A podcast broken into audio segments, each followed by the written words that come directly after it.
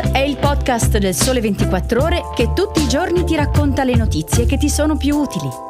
Su tutte le piattaforme gratuite e sul sito del Sole 24 Ore.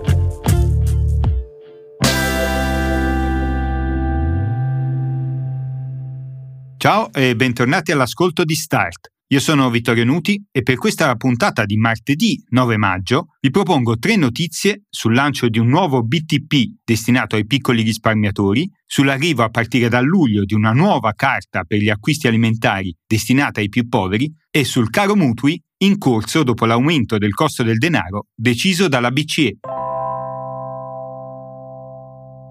Partiamo dal nuovo buono del tesoro poliennale. Ieri il Ministero dell'Economia e delle Finanze ha annunciato il lancio dei BTP Valore, la nuova famiglia di titoli di Stato dedicata esclusivamente ai risparmiatori individuali, il cosiddetto mercato retail, la cui prima emissione è in calendario da lunedì 5 a venerdì 9 giugno, fino alle ore 13, salvo chiusura anticipata. Il primo BTP valore avrà una durata pari a 4 anni e un premio fedeltà per i risparmiatori che lo deterranno fino alla scadenza. Le cedole saranno periodiche e calcolate in base a tassi prefissati crescenti nel tempo, che verranno comunicati il primo giugno, congiuntamente al codice ISIN che identifica il titolo. Non sono previsti tetti o riparti all'emissione. In un comunicato il MEF ha spiegato che per il nuovo titolo di Stato sono previste modalità di sottoscrizione semplificate rispetto alle aste tradizionali. Il BTP valore potrà infatti essere acquistato esclusivamente dai piccoli risparmiatori retail, senza commissioni a partire da un minimo investimento di 1000 euro e avendo sempre la certezza di vedere sottoscritto l'ammontare richiesto, rivolgendosi al proprio referente in banca o all'ufficio postale presso cui si possiede un conto titoli o attraverso il proprio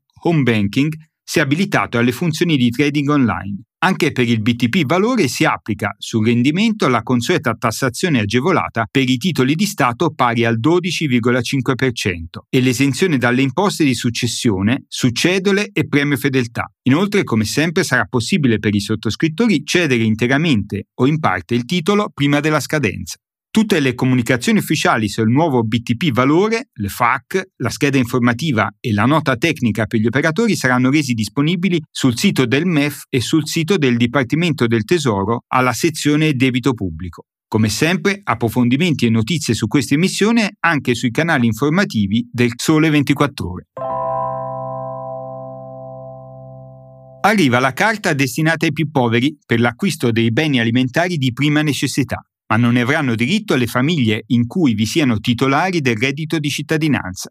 Sono le indicazioni messe a punto in un decreto appena firmato dai ministri dell'Agricoltura e dell'Economia, che sarà pienamente operativo a partire da quest'estate e potrà contare su un fondo da mezzo miliardo di euro previsto dalla manovra 2023 proprio per sostenere gli indigenti. Destinatari della nuova carta acquisti, ci spiega un articolo a firma Marco Mobili e Giovanni Parente, che trovate su 24 la sezione premium del sole24ore.com, sono le persone residenti in Italia che abbiano tutto il nucleo familiare iscritto all'anagrafe della popolazione residente e siano titolari di un ISE valido non superiore a 15.000 euro la carta acquisti, che consisterà materialmente in una poste pay prepagata e ricaricabile con un tetto massimo di 382,5 euro per nucleo familiare, sarà utilizzabile solo per le spese alimentari di prima necessità presso esercizi convenzionati e non potrà in nessun caso pagare l'acquisto di bevande alcoliche.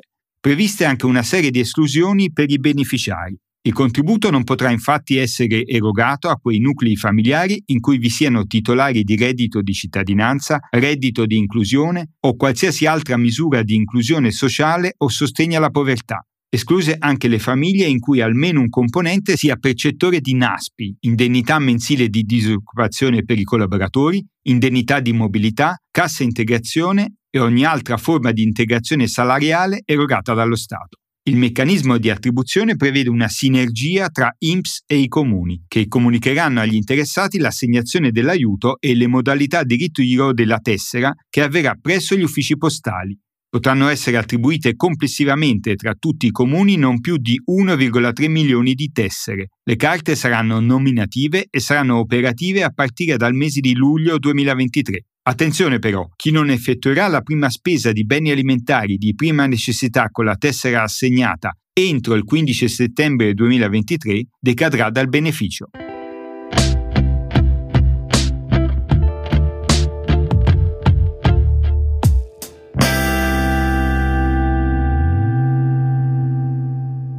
Per chiudere, ancora una notizia che riguarda il portafoglio, in particolare quello delle famiglie. Dopo l'ultimo rialzo del costo del denaro a 3,75% disposto dalla Banca Centrale Europea, a cascata saranno inevitabili aumenti dei tassi di interesse su tutti i tipi di finanziamento. Così comprare un'auto a rate, per esempio un modello da 25.000 euro, potrebbe costare nel caso di un finanziamento decennale a un tasso del 12,7% oltre 8.200 euro in più rispetto al 2021. Il quadro è ancora più fosco se guardiamo all'acquisto di una casa. Secondo la Fabi, la Federazione Autonoma dei Bancari Italiani, nel caso di un nuovo mutuo, le rate di quelli a tasso fisso sono destinate a raddoppiare, mentre per quelli a tasso variabile il rimborso mensile dovrebbe salire del 50-60%.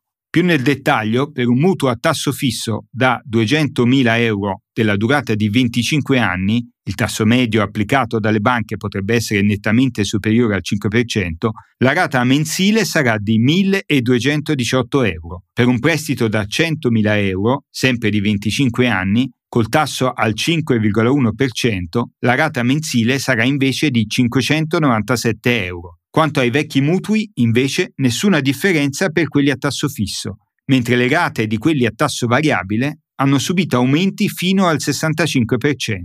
Il valore complessivo dei mutui per l'acquisto di abitazioni ammontava, a fine febbraio, a 426 miliardi di euro, in crescita di 50 miliardi rispetto a fine 2017. Sempre secondo una stima della Fabi, le famiglie italiane indebitate sono circa 6,8 milioni, pari a circa il 25% del totale. Di queste, 3 milioni e mezzo hanno un mutuo per l'acquisto di una casa. Con questo abbiamo terminato. Se volete commentare l'aumento delle rate dei mutui casa dopo le ultime decisioni della BCE o l'arrivo della nuova carta per gli acquisti alimentari, potete scrivermi alla mail vittorio.nuti at ilsole24ore.com indicando nell'oggetto podcast. Grazie per aver ascoltato Start. Se vi va, anche domani troverete una nuova puntata su tutte le piattaforme di podcast gratuite. Buona giornata!